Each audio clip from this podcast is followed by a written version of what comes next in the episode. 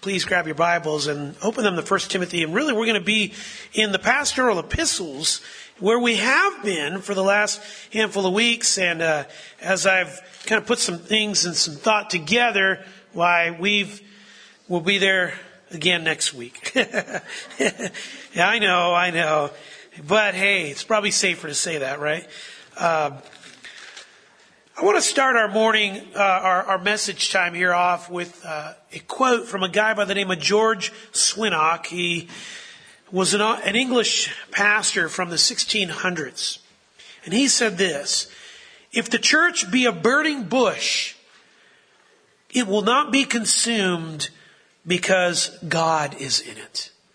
And what a great reminder that because we serve the great living God, He ever lives, and so therefore His church will ever live. And so in other words, though it goes through fire, have no fear, it will last because God is in it. And that's why we preach God's word here. That's why we lay out the gospel and call for people to believe it. God is here through His Word, that is, through this gospel. You get saved people in a church, and you have the very power of God. He works for us, so we will work through Him. Now, our kind of controlling passage for this uh, part of the message is 1 Timothy 3, 14 and 15. If you just put your eyes over there, again, I'm writing these things to you, hoping to come to you before long, but in case I'm delayed, I write so that you will know how one ought to conduct himself in the household of God which is the church of the living God, the pillar and support of the church. In other words, these pastoral epistles, in this particular one, but you could say a similar thing about the one in Titus, these were written so that the church would know how it should behave, literally. How it ought to conduct itself. To really pay attention to our, behavior, to establish a particular kind of behavior. Now again, we're talking about how the church works, looking at the pastoral letters from Paul to Timothy and Titus to see just what the church should be doing. And you remember Paul made the point to these pastors that the church would face attack. So be ready is what he says. Now how are we to be ready? Two ways. Remember the gospel and remember how the church is supposed to work. And we looked at the seven challenges to the church that Timothy and Titus faced, and we, we, you know, we face similar challenge, challenges too, don't we? I mean, it's, it's not as easy for, you know, just uh, open your Bible and explain it and people will believe it and, you know, then glory. It, it's just not that easy, is it? We want it to be that easy. You would like your parenting to be that easy, right? Just, oh, just have the devotions and open your Bibles and then everybody's just going to fall in line. And you know, it just doesn't work that way. Paul told Timothy, there's a coming time for churches that stick to the preaching, you know, the preaching the Bible verse by verse by God's authority. There's coming a, a time when people will not endure it. We've seen it. They'll turn away, it says, their ears from the truth and turn aside to fiction, to stories. In other words, what, what becomes palatable is not the truth, actually, but just something that could take our minds away from reality. I kind of think that's why we have such, lately, it's such a fascination with superhero stories like, you know, comic book stories and things that we can put on screen that, you know, are people that are almost like these godlike creatures, people with these superpowers. We need to be careful. we're called not to live in the fantasy, but we're called to walk by the truth, to be pillars in support of the truth. Now, when thinking about that, I remember a few books that I had read from John MacArthur about this very thing. One is called Reckless Faith, and the other, The Truth War. And I won't give you all the details about them. They're very good books, and you can read them on your own, but they really do cover a lot of the things that we've been uh, going through here in the pastoral letters. But let me give you a few thoughts to glean on about the battle that we are facing when it comes to holding fast the word of, of truth. Now, this kind of covers the last hundred years or so. There have been a few challengers to the church that, that have watered us down. And uh, MacArthur, especially I think in, his, in the book Reckless Faith, gives these. And I want to give some, some of my own comment to this here. But the first one, the first challenger we've seen over the last hundred years, and maybe you remember this, is called, you can call existentialism. Existentialism. Now, existentialism pretty much was fathered by a guy named Soren Kierkegaard and he wrote this statement in his journal, August 1st, 1835. He said, the thing is to find a truth which is true for me. To find the idea for which I can live and die. End quote. And I understand Kierkegaard was somebody that it wasn't like he was wasn't trained uh, in Christianity or in the church at all. He was. He was connected to the church in a, in a vital way, really, in his day. A Bible teaching church. But he then became the father of existentialism, and what he was really doing is he was trying to take the orthodoxy of the church that he was a part of and try to give it life. It felt dead to him, and he wanted to give it life what it, he probably was seeing was people that just were not obeying the scriptures. And he felt he needed to be more than just some guy getting up and teaching and me just listening and going home and being uncertain, how do I live this thing out?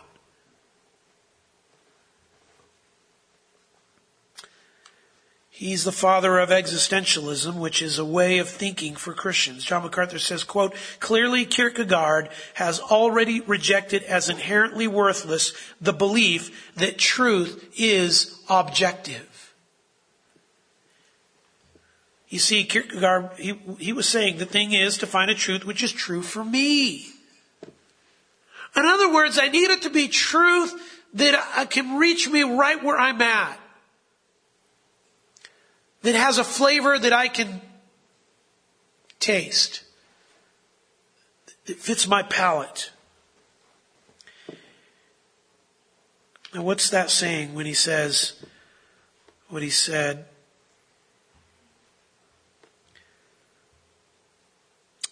Kierkegaard goes on to say, What would be the use of discovering so called objective truth?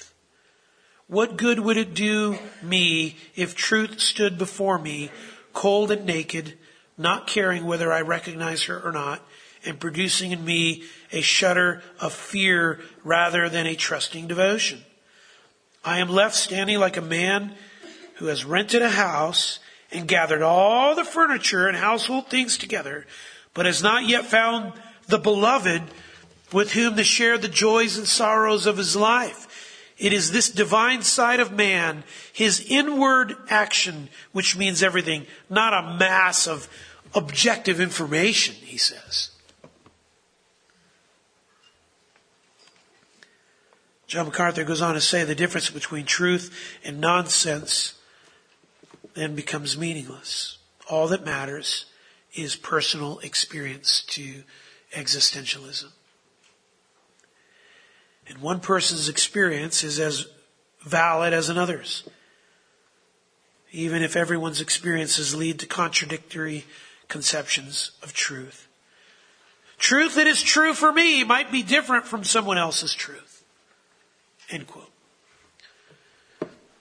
Truth that is truth for me, that pretty much describes much of what has gone on over the last hundred years. Now that impacted Christians on how they looked at the truth, at the word. The second one, the second attack on the truth was neo-orthodoxy. You say, what's that?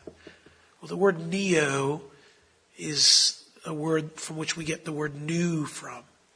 A new kind of orthodoxy. The Bible itself, this is what they have, how you can describe it. The Bible itself is not objectively the Word of God, but it becomes the Word of God. It becomes living. Becomes active. When it speaks to me individually. That's when it really becomes the Word of God, they say. John MacArthur on Neo-Orthodoxy says, what the Bible means becomes unimportant then. What it means to me is the relevant issue, end quote. You see? In other words, I'm not that interested. Don't tell me what it meant to people, to, you know, 2,000 years ago. I'm living in the now. I need to know how that's relevant for me in the now as though people 2,000 years ago are different than people now. And again, they deny objective truth. The third challenger in the last hundred years to the truth is mysticism. John MacArthur again, quote, mysticism is the idea that spiritual reality is found by looking inward. The mystic disdains rational understanding and seeks truth. Instead, through the feelings, the imagination, personal visions, inner voices, private illumination, or other purely subjective means, objective truth becomes practically superfluous. End quote. He goes on to say, Neo-Orthodoxy attacked the objective inspiration of scripture. Evangelical mysticism attacks the objective interpretation of scripture. End quote. Now that's big. He says with Neo-Orthodoxy, they were questioning, did God really say this? With mysticism, does God really mean this? Maybe it can mean something else. Maybe we could all have different meanings, and it's okay. Fourth, you could call liturgical orthodoxy. Liturgical orthodoxy. And this is where you have tradition and structure and routine and symbolism. This is where the Catholic Church is at. This is where maybe even some Lutheran churches and so forth. And it's where it's really important to be in touch with the symbolism of, of the past and the symbolism, symbolism of Christianity. And so you might have things, relics and candles and things that help you, physical things that can help you to really have the, the, the feeling that God is, is, is there, the, that will help you to be connected to reverence and so forth. You know, the, the incense that can connect with your sensory to make you think, oh, you know, the, the, the big, uh, either, you know, the stained glass that is, that is up that kind of helps you to identify, oh, this is, this feels reverent. And those things became more important than scripture. Romans 10, 2 to 4, zeal without knowledge, right? Now that was the attack on the truth in the last hundred years, and you could add the emerging church movement where you can't really know what is true, and that's kind of bled into today. The emerging church was the beginning there of the 2000s. and They basically were trying to tell us you, you could, uh, you can't really know what is true and so we do our best, and there was a sort of a humility. They said it's, it's humble to be able to just say, well, who could really know these things? You could add the Christian agnostic movement where you reject key themes from scripture and just say, we don't know what the answer is. We just know it isn't this. And that's where N.T. Wright comes from with justification and substitution and imputation or Rob Bell who rejects hell as reality. And so what they're, what they're left with is saying, wow, we just don't really know fully. It's kind of hard to understand these things. Others that say the biblical view of God paints God as a torturer that sends people to hell to torture good people, and all of that is an attack on truth. And that brings us to today, and I suppose if you wanted to add a, another challenger to the truth, it would be people that are saying that, listen, you might have arrived at your conclusion to what the truth is good for you. I want to celebrate that. I want to say that's fantastic. And I have my own view over here, and this person has their own view over here, and we need to have a sort of uh, a unification with one another that allows for each other to have our own views and to celebrate it and, and really not, you don't enter into my space, I don't enter into your space, and it's okay. And it's actually virtue because we let each other do that. And we don't talk about it. Now, all of that is an attack on the truth.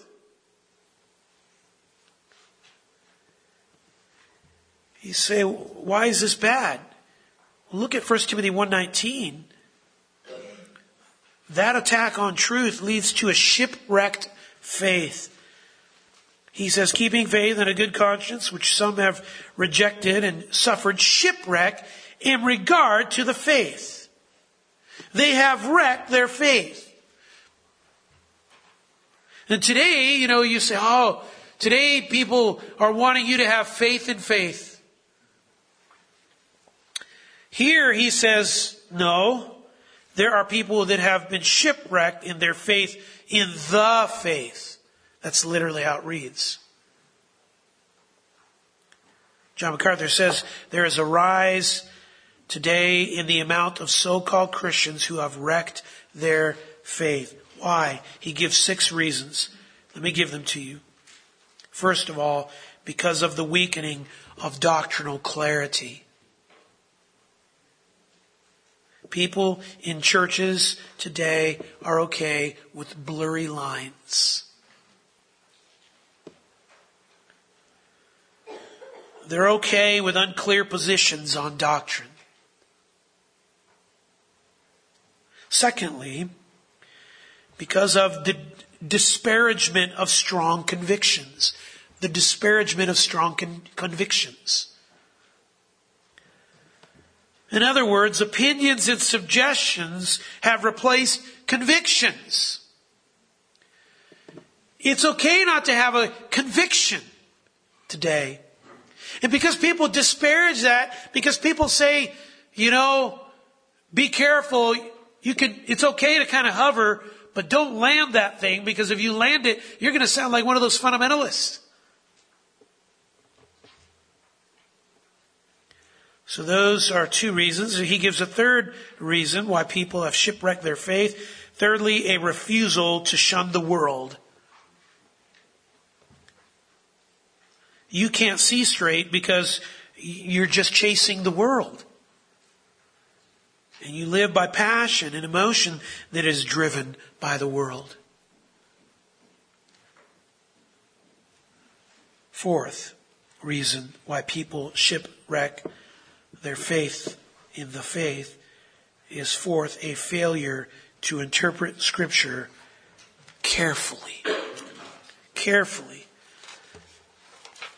We either rush into things because we want the quick answer to problems and we don't take time to ask, or we really want to just stay there in the shallow waters where you can make statements about things and assertions that you don't even really understand.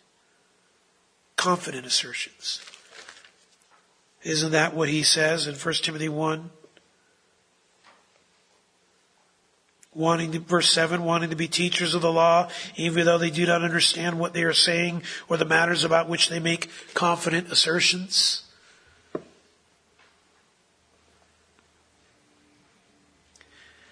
You're not being careful to find out what, but what does the Bible mean when it says that?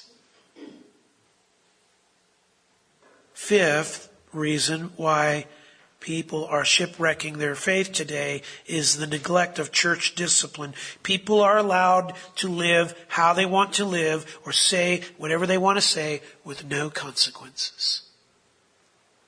It's not helpful. And then sixth, a lack of spiritual maturity. A lack of spiritual maturity. We allow so-called Christians to stay spiritually immature, and all of that has caused many to shipwreck the faith. The faith that their lives should be, you know, on, really the faith that we should be, as it says in, in 1 Timothy 3.15, should be a support of lifting up. Now, what can we do? Jude 3 and 4 give us the answer. Jude says, I felt the necessity to write to you, appealing that you contend earnestly for the faith. The faith which was once for all handed down to the saints. Now, what is the faith once for all handed down to the saints? It's Scripture, it's the New Testament. He says contend for that. The word contend literally to fight for. Fight for that. Do people recognize you as a fighter for the right things? Verse 4, for, for certain persons have crept in unnoticed, ungodly persons who turn the grace of our God into licentiousness and deny our only Master and Lord Jesus Christ. And they sneak in, they start denying that salvation is by grace through faith in Jesus Christ the Lord. What should you do? Fight back. How? Contend for the faith. Protect it. Clarify it. Expose error with it. That's what you do. C.H. Spurgeon said it this way, quote, the church of Christ is continually represented under the figure of an army. Yet its captain is the Prince of Peace. Its object is the establishment of peace, and its soldiers are men of a peaceful disposition. The spirit of war is at the extremely opposite point to the spirit of the gospel. Yet nevertheless, the church on earth has, and until the second advent must be, the church militant, the church armed, the church warring, the church conquering. And how is this? It is in the very order of things that so it must be. Truth could not be truth in this world if it were not a warring thing. And we should at once suspect that it were not true if error were friends with it. The spotless purity of truth must always be at war with the blackness of heresy and lies. End quote. The church got its start by war. Jesus left and the war began and it hasn't stopped. He kept them from any of the impact of it. He said, in John 15 that when he left, they are going to treat you badly.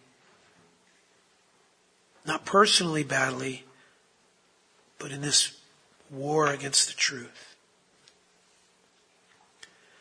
The church has faced it in every age. Shortly after the apostles, there was the disciple of John, Ignatius.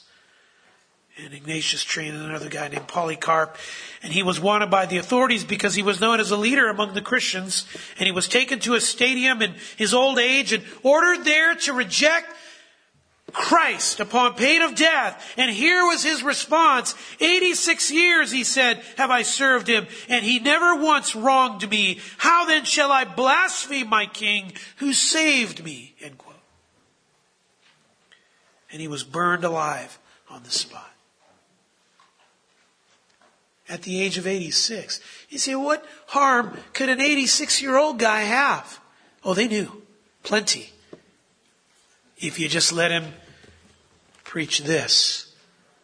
He's only, he's 86. Gotta shut his mouth because he keeps telling us this.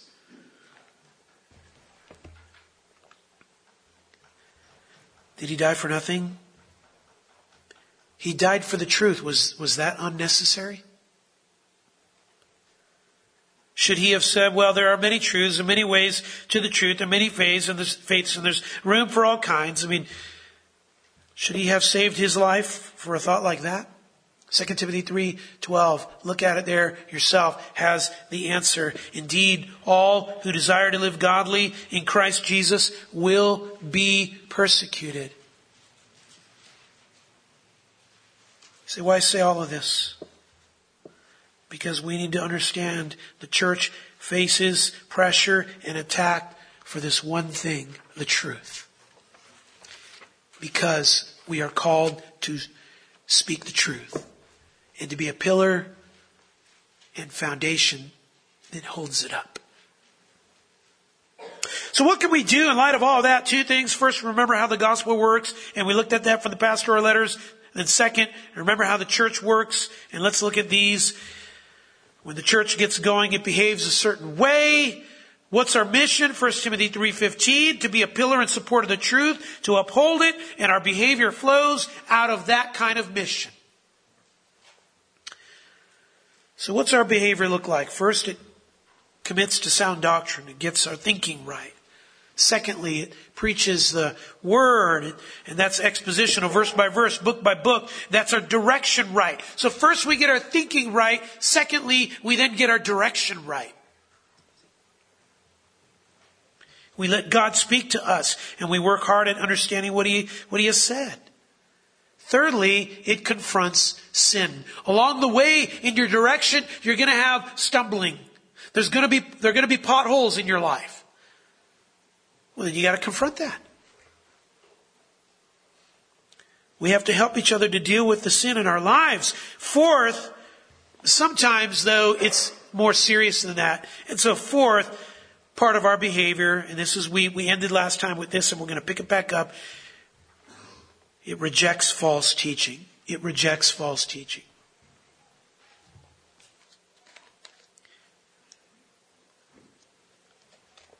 A behaving church is one that is like a lighthouse. Your light is shining out to help others know where the safety is but it's also there to warn the intruders. Right? You know the reason why you turn on your light, uh, historically, why the light, your porch light is on at nighttime. Why? You're letting people know we're home and we'll do something about that if you try to enter in uninvited. This is just letting people know. The light is on. We're warning you. You're welcome, but you're also warned, right? How do we do that? How do we make sure that our light is shining in this direction, rejecting false teaching? Back to 1 Timothy 1, look at verse 3. Instruct certain men not to teach strange doctrines nor to pay attention to myths and endless genealogies which give rise to mere speculation rather than furthering the administration of God which is by faith. And we mentioned last time at the very end that one of the ways the FBI understands what a true or what a uh, you know the true versus the false uh, in terms of counterfeiting bills. They do this by studying the real ones, as you know, to be able to pick out the false ones. And so they become experts in the genuine so that the fake will stand out. And my fear, beloved, is we are just familiar with the Bible and not really working at becoming experts of this. And we're okay with that. We have to read to know Christ. And in our knowing, we have to become experts in what He wants us to know so that we can guard the home. See?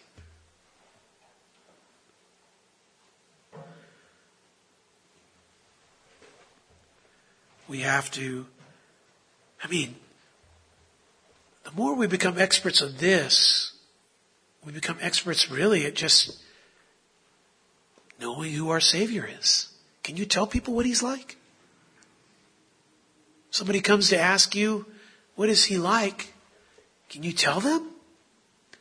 And does it go deeper than just, well, He's loving? Tell me about that love. You say, is there a clue when something is false? I mean, how can I tell when something is false? Notice in 1 Timothy 1, verse 4, mere speculation rather than, the, than furthering the administration of God, which is by faith. Now, when the thing that they are saying sounds more like speculation, then we're moving away from true doctrine, right? A speculation is more like guessing. By the way, that's what the Eastern 1800s is what they called, when it was called speculation, what they meant is you're going to go, right, and gamble. By the way, that's what the word gamble means risk. You're not sure.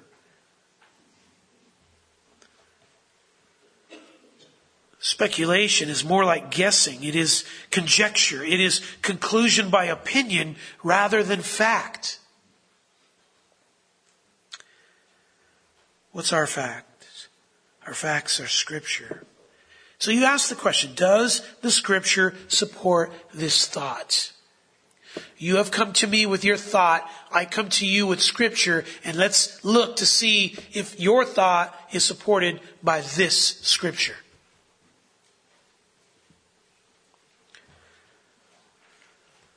Notice another thing speculation does. It takes us away from the administration of God. You say, what is the administration of God? The administration of God is God's base of operations. It is His manual on how to do things. It is His final word on what we should think, what we should do, and how we should do it, and when we should not do it, and what we should avoid, and what we should promote, and so forth. Notice also too here, which is by faith. Anything that takes you away from needing faith is heading in the wrong direction. Listen, beloved, false teaching always works to move you away from faith in God. Always.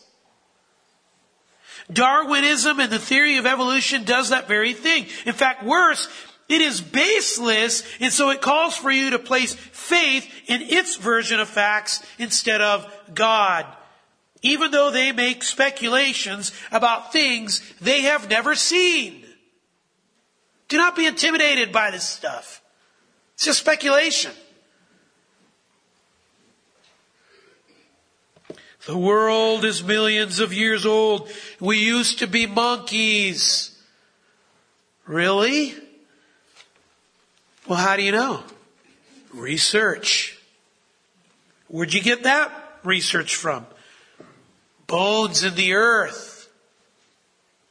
Oh, when did we become monkeys? Well, you see, it's a mutation of species. Oh, well, when did that happen? Well, it took a long time. Oh, isn't science based, basing everything on observing facts, right? I believe that's what it says in your science book. You observe facts and that's how you come to your conclusions. Right? Right. Okay. So who saw this change take place? Well, no one. But it happened. So you didn't see the change take place, but you want me to believe that it took place? Yeah. yeah that's called a leap of faith. But faith in the wrong direction. You're calling me to place my faith in scientists who studied the, these scientists sin, right? Yeah, okay. Just checking.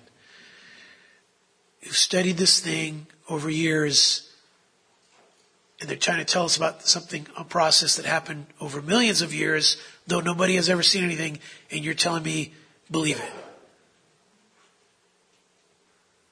Or I could look at God's Word, Psalm 33, that says He spoke this thing into existence. Where were you, Job says,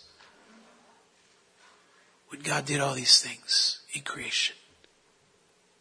I love that he asked, that he says, where were you? Because by saying that, he is speaking to the evolutionists, to the Darwinian and saying, guys, you have conclusions, but where were you?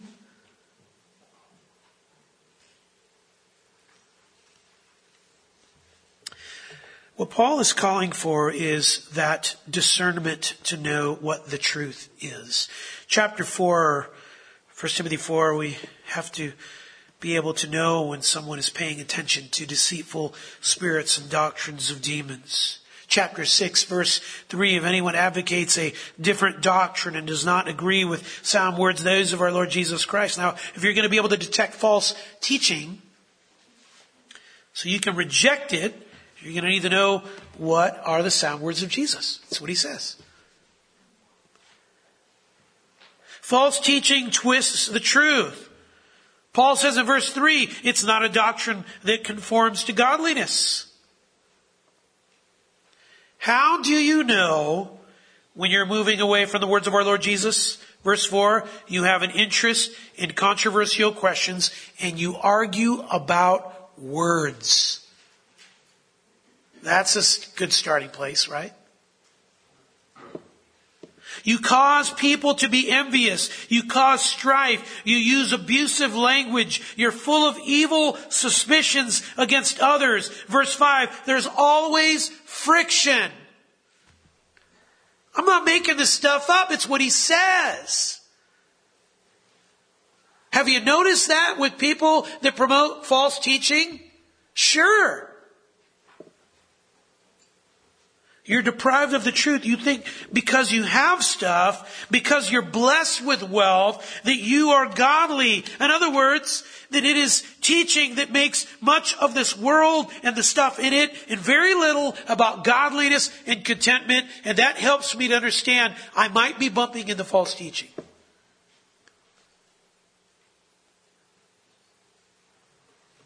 Paul warned Titus about false teaching too. Titus chapter 1 verse 9, holding fast the faithful word in accordance with the teaching so that he will be able both to exhort in sound doctrine and to refute those who contradict.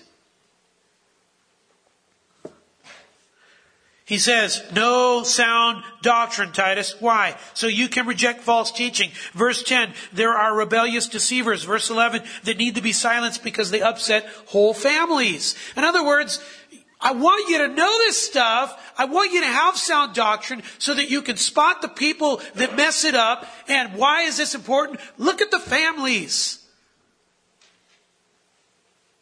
They're messing with families. And the families aren't like this anymore. They're like this. Oftentimes, when families are like this, go back and look at where did the false teaching come from. Somehow it entered in. Somehow it got in the door. Front, back, bedroom window, wherever. It got in. You say, what were they teaching? Let me give you an example of what it, what it looked like false teaching. Uh, go to 2 Timothy 2 and start in verse 16. He says, avoid worldly and empty chatter. Verse 17, their, their talk will spread like gangrene, like, like disease that spreads quickly. By the way, worldly and empty chatter, I mean, hey, well, what does the world have to say about this? I mean, there's some experts out there. Uh, just Google it. Whoa, I get a little nervous when people say, well, I Googled it. Or I, I've kind of, you know, just needed a quick answer and everything. I think to myself, well, I don't know where Google got his theology from. Careful. What's he talking about here? He's talking about false teaching when he says it's going to spread real quickly. Verse 17, among them are Hymenaeus and Philetus, men who have gone astray from the truth. Ooh. What do they, what do they teach? Saying that the resurrection has already taken place. And they upset the faith of some. What's false teaching here? It is that the resurrection has already happened. You say, why would they say that? They're trying to be teachers with new truth.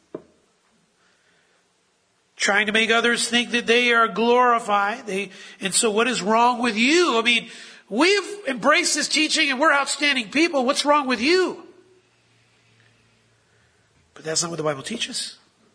Verse 19. Nevertheless, the firm foundation of God stands having, having the seal. The Lord knows those who are His, and everyone who names the name of the Lord is to abstain from wickedness. These guys were trying to say they belonged to a select group of Christians and had a higher level of glory, Christians who are the real believers. And Paul says, listen, the Lord knows the ones that, that are really His. Who are they? Who are the real ones? Ones that care about staying away from wickedness. It matters to them. Let me say this. False teaching is never concerned about true godliness. Never concerned about it. They will allow for you to live ungodly. You can be ungodly with the false teaching. They don't care. Fine. So what do we do as a church? How should we behave? Verse 20.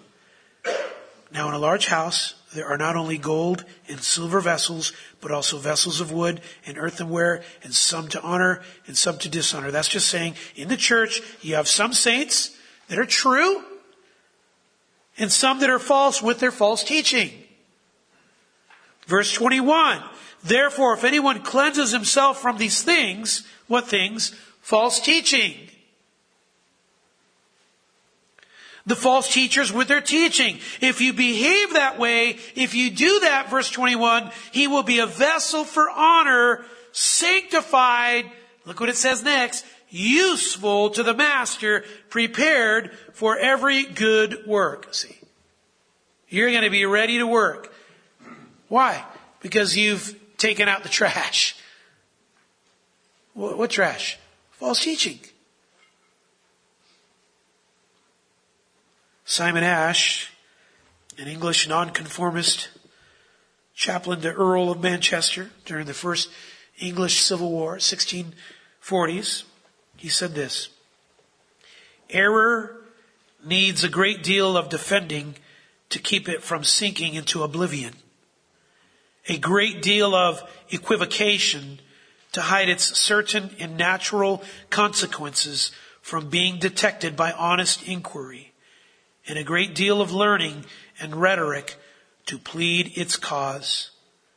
But in order to embrace truth, we need only light to see it by and a heart to love it. End quote. I like that. All we need is just light. And we have it in Jesus Christ, the light of the world. And you just keep shining on the word that it might reflect to them. How does the church work? What's her behavior like? First, she commits to sound doctrine. Second, she preaches the word. Third, she confronts sin. Fourth, she rejects false teaching. Number five, she prays evangelistically. She prays evangelistically. What about a heart for the lost? That's this point. Heart for the lost.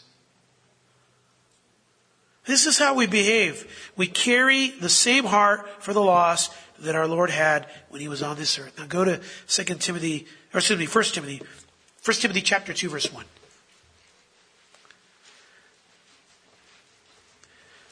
Paul says, um, I urge that entreaties and prayers, petitions and thanksgivings be made on behalf of all men, for kings and all who are in authority, so that we may lead a tranquil and quiet life in all godliness and dignity. He's saying, man, the Lord would have to seriously transform the leaders of our nation for all of that to be true. Exactly. He would, wouldn't he?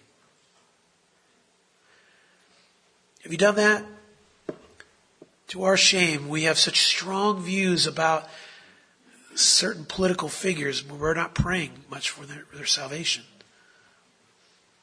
Because I'll tell you, the Lord saves them, they'll change their views. It always happens. So verse 3, this is good and acceptable in the sight of God our Savior. Why call him that Savior? Verse 4, who desires all men to be saved and to come to the knowledge of the truth. Now, who are the all men that Paul is talking about? Put it in its context. It's not that hard to see. Look at it. The kings and people in authority over the nation. He wants all kinds of people saved, even politicians. See, that's what he's saying. You say, can that really happen? Can God really save hard to reach people like that? I mean, that would be some evangelism if he did that. I know, and that's why he gives verse 5. For there is one God and one mediator also between God and men, the man Christ Jesus, who gave himself as a ransom for all, the testimony given at the proper time. Do you know why Paul feels like he has to tell Timothy this? Because they're saying the same thing that we are saying today. What about our politicians? What do we do with that? What do we do with people involved in government? What do we do with that? They were saying the same thing. Why? Well, I mean, you know, the people that were governing back then were people like Nero. Just read about him. You can struggle with the governor that we've had like lately with you know, the past year in Nevada, but I'll just tell you this, he was nothing like Nero. I don't remember him putting up any people and any believers and lighting them up as torches to light up his garden. That's what Nero was doing. So they were trying to figure out themselves. These people have questions about what do you do, do with gov- government? What do you do with the governors? Paul says, pray for them. God sent Jesus to pay for the sins of politicians too, national leaders too. Look at verse 7. What? Now watch this. This is so good. For this, this kind of work, what work? The work of evangelism. For this, I was appointed a preacher and an apostle. I'm telling the truth. I'm not lying. As a teacher of the Gentiles in faith, the truth. He says, this is my ministry and it needs to be yours too. How can it become ours? Start by praying. Verse 8.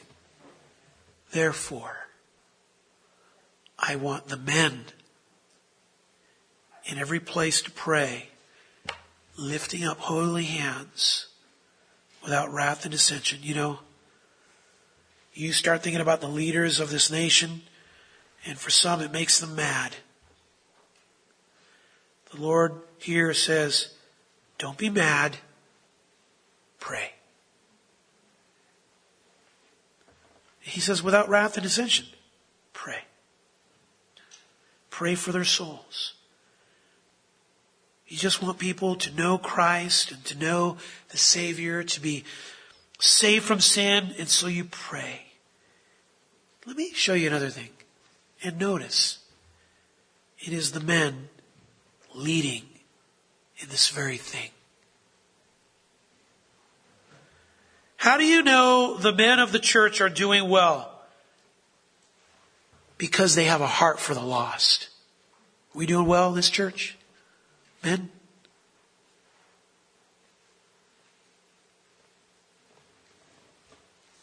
Now, prayer and evangelism are really connected throughout Scripture with our Lord's heart. Just before launching into a, a, plea for prayer, Paul said this in chapter 1 verse 15 of 1 Timothy, Christ Jesus came into the world to save sinners. Paul says, I just don't, I don't, I never leave that thought. Luke 19:10 for the son of man came to seek and save the lost. Or listen to Paul in Colossians 4 verse 2 devote yourselves to prayer keeping alert in it. Tremendous. Be a be a prayer warrior right?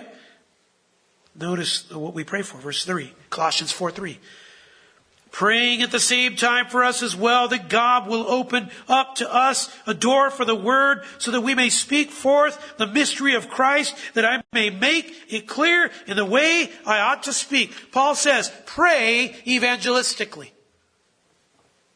Pray for God to use us with the gospel. And see, where did Paul learn that? From Jesus. Matthew chapter 9. You remember Jesus was just always around people, and I think the best of us would have gotten really overwhelmed and, you know, just really tired of just so many people with so many needs. Can I just get a break from so many people, right? So draining, right? I mean, and, but that's because we don't take up the Lord's heart. And so verse 35. Jesus was going through the cities and the villages, teaching in their synagogues and proclaiming the gospel of the kingdom and healing every kind of disease and every kind of sickness. And he just desired a break, it says next, right? No.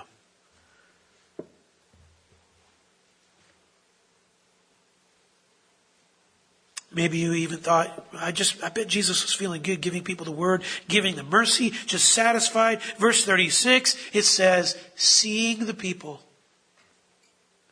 he felt compassion for them because they were distressed and dispirited like sheep without a shepherd. Doomed, lost. Look at these people. On the verge of harm to yourself and so you see the Lord's heart. The gospel is out. The mercy was given. But there's more that we can do. If only there were people with the heart of a shepherd to care. What can we do? Verse 37. Then he said to his disciples, the harvest is plentiful. Can't you see it? These people are lost and need the Lord. They need to be saved. He says, but the workers are few. Therefore, beseech the Lord of the harvest to send out workers into his harvest.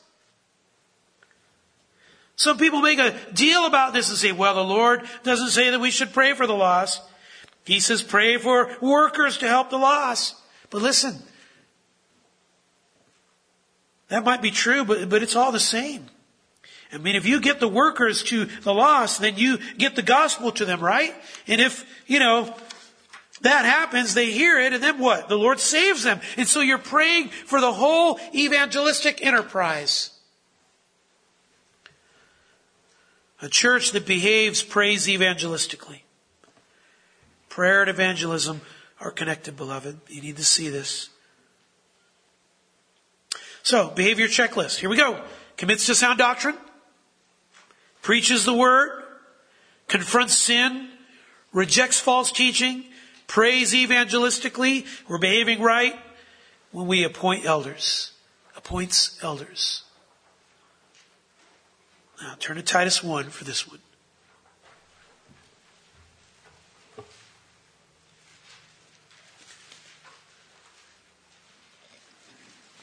Now, both Timothy and Titus were temporary pastors in the churches that they were at, and Paul left them with certain tasks to finish.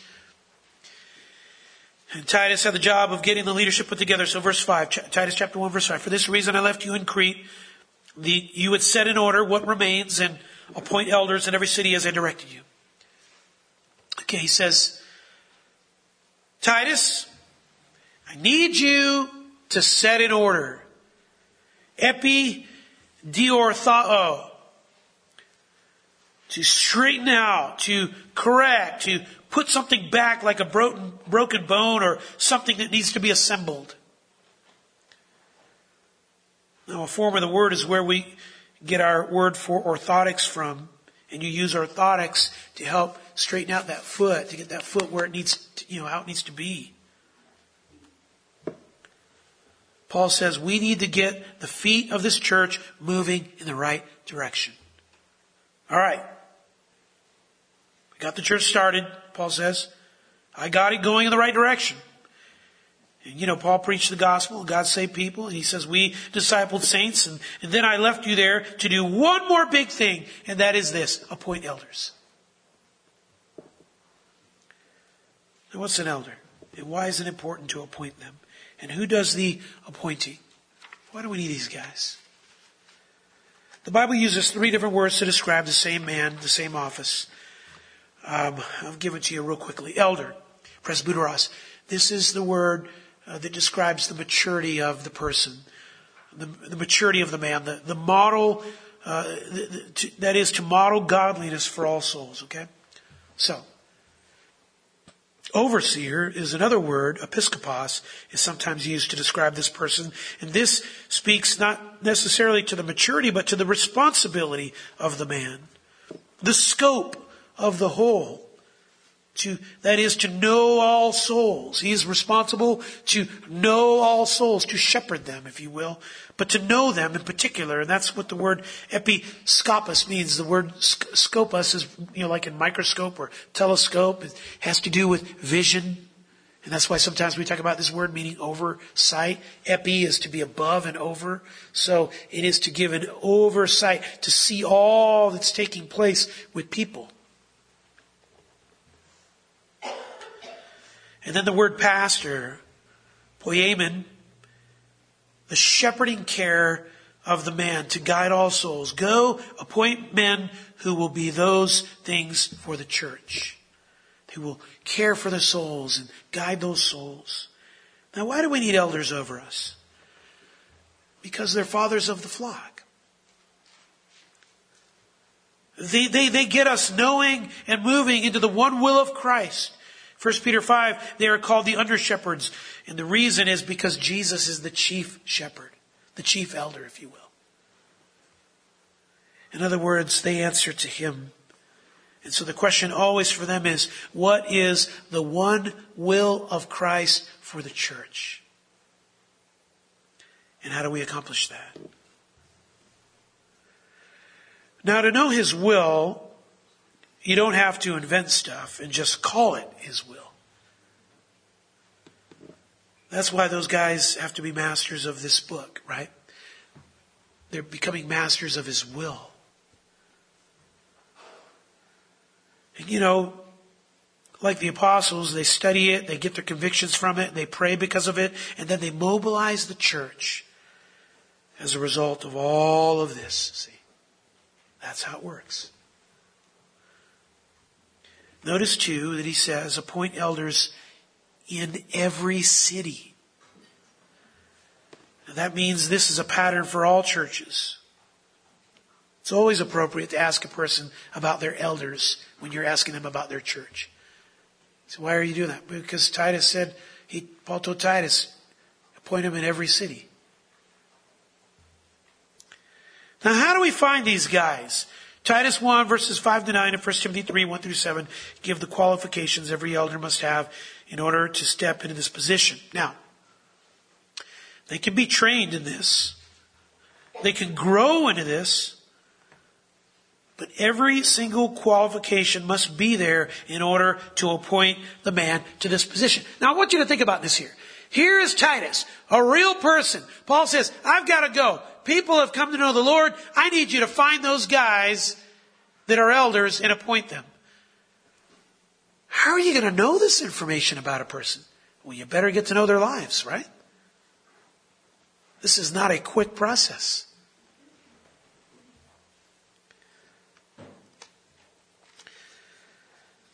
That's why, by the way, in 1 Timothy 5.22, Paul says, do not lay hands upon anyone too hastily and thereby share responsibility for the sins of others. Be careful. Be intentional. Be slow, but steady. Now what do you look for? Look at verses 6 through 9. Here we go. He says, if any man is above reproach, this is the umbrella quality, above reproach. It means no one can accuse him of anything that would stick in a courtroom. So we're talking about integrity here. I mean, how, how, do we know that he is a man of integrity? Here we go. Let me give you first, let me give you some, some ways to know. Are we looking at a man who is a man of integrity, the kind of integrity that would allow for him be, to be an elder of this church? First, look at his home. Look at his home. Verse 6, the husband of one wife. husband of one wife. Now, two things. It doesn't mean he has to be married, okay? But if he is, just one, right? I mean, that's, that's that. But it means more than that too. It, mean, it means, uh, it literally says it this way, that he would be a one woman man, and it is clear that he is devoted to one woman. No rivals. One direction, one woman. You know, even a single man can be a one woman man. You say he can? He has to have a woman. No, it doesn't say he has to have one. But what it says is that he's one track. A guy who in his mind has all kinds of women going on in there. That's not a one woman man, right?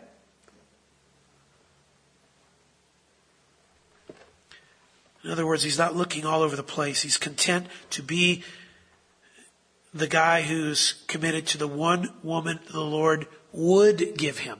See? And he's ready for that. That has always been my plea for, for the, for the boys, plea for my daughters as well. Be committed even before marriage to, to one.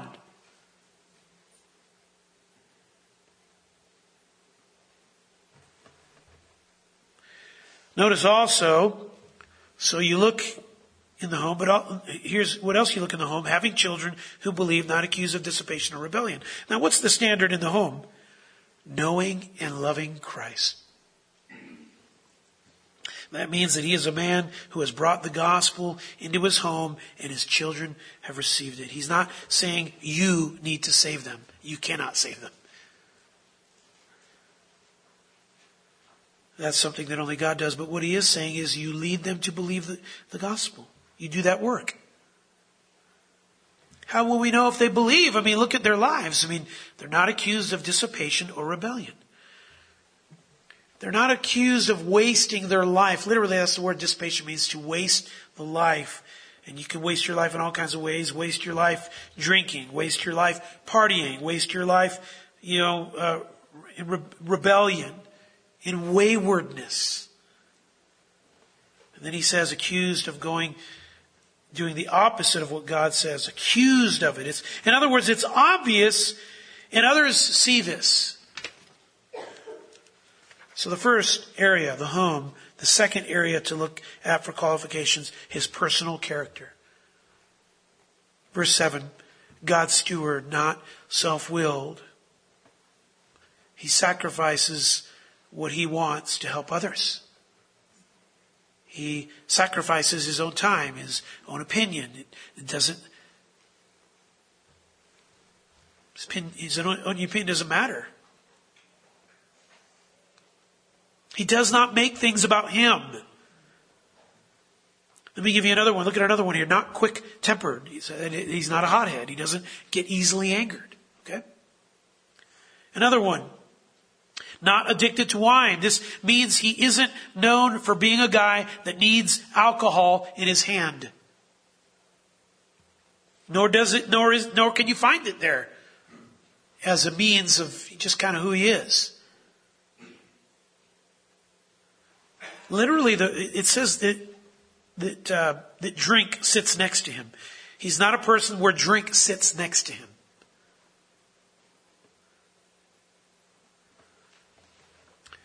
Here's another one. He's not pugnacious, and that just simply means a brawler, a fighter. Uh, you're not having to tell this guy, hey, settle down. Settle down. There are a lot of issues out there. It is easy, I know, I understand, to get into fights about them. But not this guy. It's not saying he's a pacifist. It's saying he just doesn't look to initiate by really bringing up a fight, bringing things to a fight. Another one, not fond of sordid gain. And so you look at how this guy is with money. I mean, does he love it? Does he need it? How does he use his money? Does he use it to love others with it? Here's another one. He's, it says he's, he's hospitable. Here come the positive ones. It is, it's so it's obvious that he loves strangers, that he, he loves visitors. He's getting people into his home, you know, making them feel welcome. Getting into the homes of others and making them feel welcome. Another, loving what is good. He's not a baddie. it kind of gets celebrated today. It's crazy. He's all about the good. He's all about the wholesome thing. Another, he's sensible. This just means he, he doesn't operate from an emotional level. He doesn't allow his mind to get carried away or swayed by his emotion when making decisions. He stays attached to wisdom. Here's another one. He's just. He, that is, he has a sense of righteousness, of what is right and fair. Here's another one. Devout. No one questions his devotion to the Lord or his church. This is another way of saying that he's always around. And when he is around, it is for good. It is clear this man is serious about knowing and following Christ. And then it says this one, self-controlled. He doesn't get out of bounds in his character. And if he does, he doesn't stay there very long. So you look at the home of the man, you look at his character, one more place to look at, you look at his teaching, Titus 1 9, and we've already looked at this verse. Is he able to use the word because he knows the word and he uses it to identify sound doctrine and to identify error? Do, do, do we see that out of this guy? Now, is it important that a church have guys like this? Yes. Paul tells Titus, go find them and then appoint them. Go find them and you then appoint them. Now, I want to tell you just a, a, little bit more about elders. We're going to save this for the next time. Um, so I really, really want you to see how this fits in with the, the church and really even how we get to that place. I mean, right now we happen to be a church where you have, you know, one elder. That doesn't mean we're not looking out that way. We're called to do that. So we're right here. We really are. Paul would be basically telling me, hey, go appoint elders. Okay. So what's that look like to get into the process of doing that? I think it's relevant for us. So we need to talk a little bit more about that and we'll uh, get to some of the other points next time. Okay. Let's pray. Dear Father, we thank you for your word. You're good. And we trust you uh, for just guiding our church where it needs to go and how it needs to get there. And Lord, uh, help us to be a church that really just is committed to not only knowing the truth, but holding ourselves accountable to it and helping us to learn how to reject false teaching and um, pray also to, to Father that we will grow in our heart as in our heart for the lost and um, all these things as we're thinking about the behavior of our church, Lord, it's connected to really to who we are in you and with you. And so I just pray, Father, will you, through the Holy Spirit, make it clear to people here this morning to know where it is that you're telling them that they need to do work in uh, growing. And I pray, Father, that we will give you the glory in that. We love you. Pray for this in Jesus' name. Amen.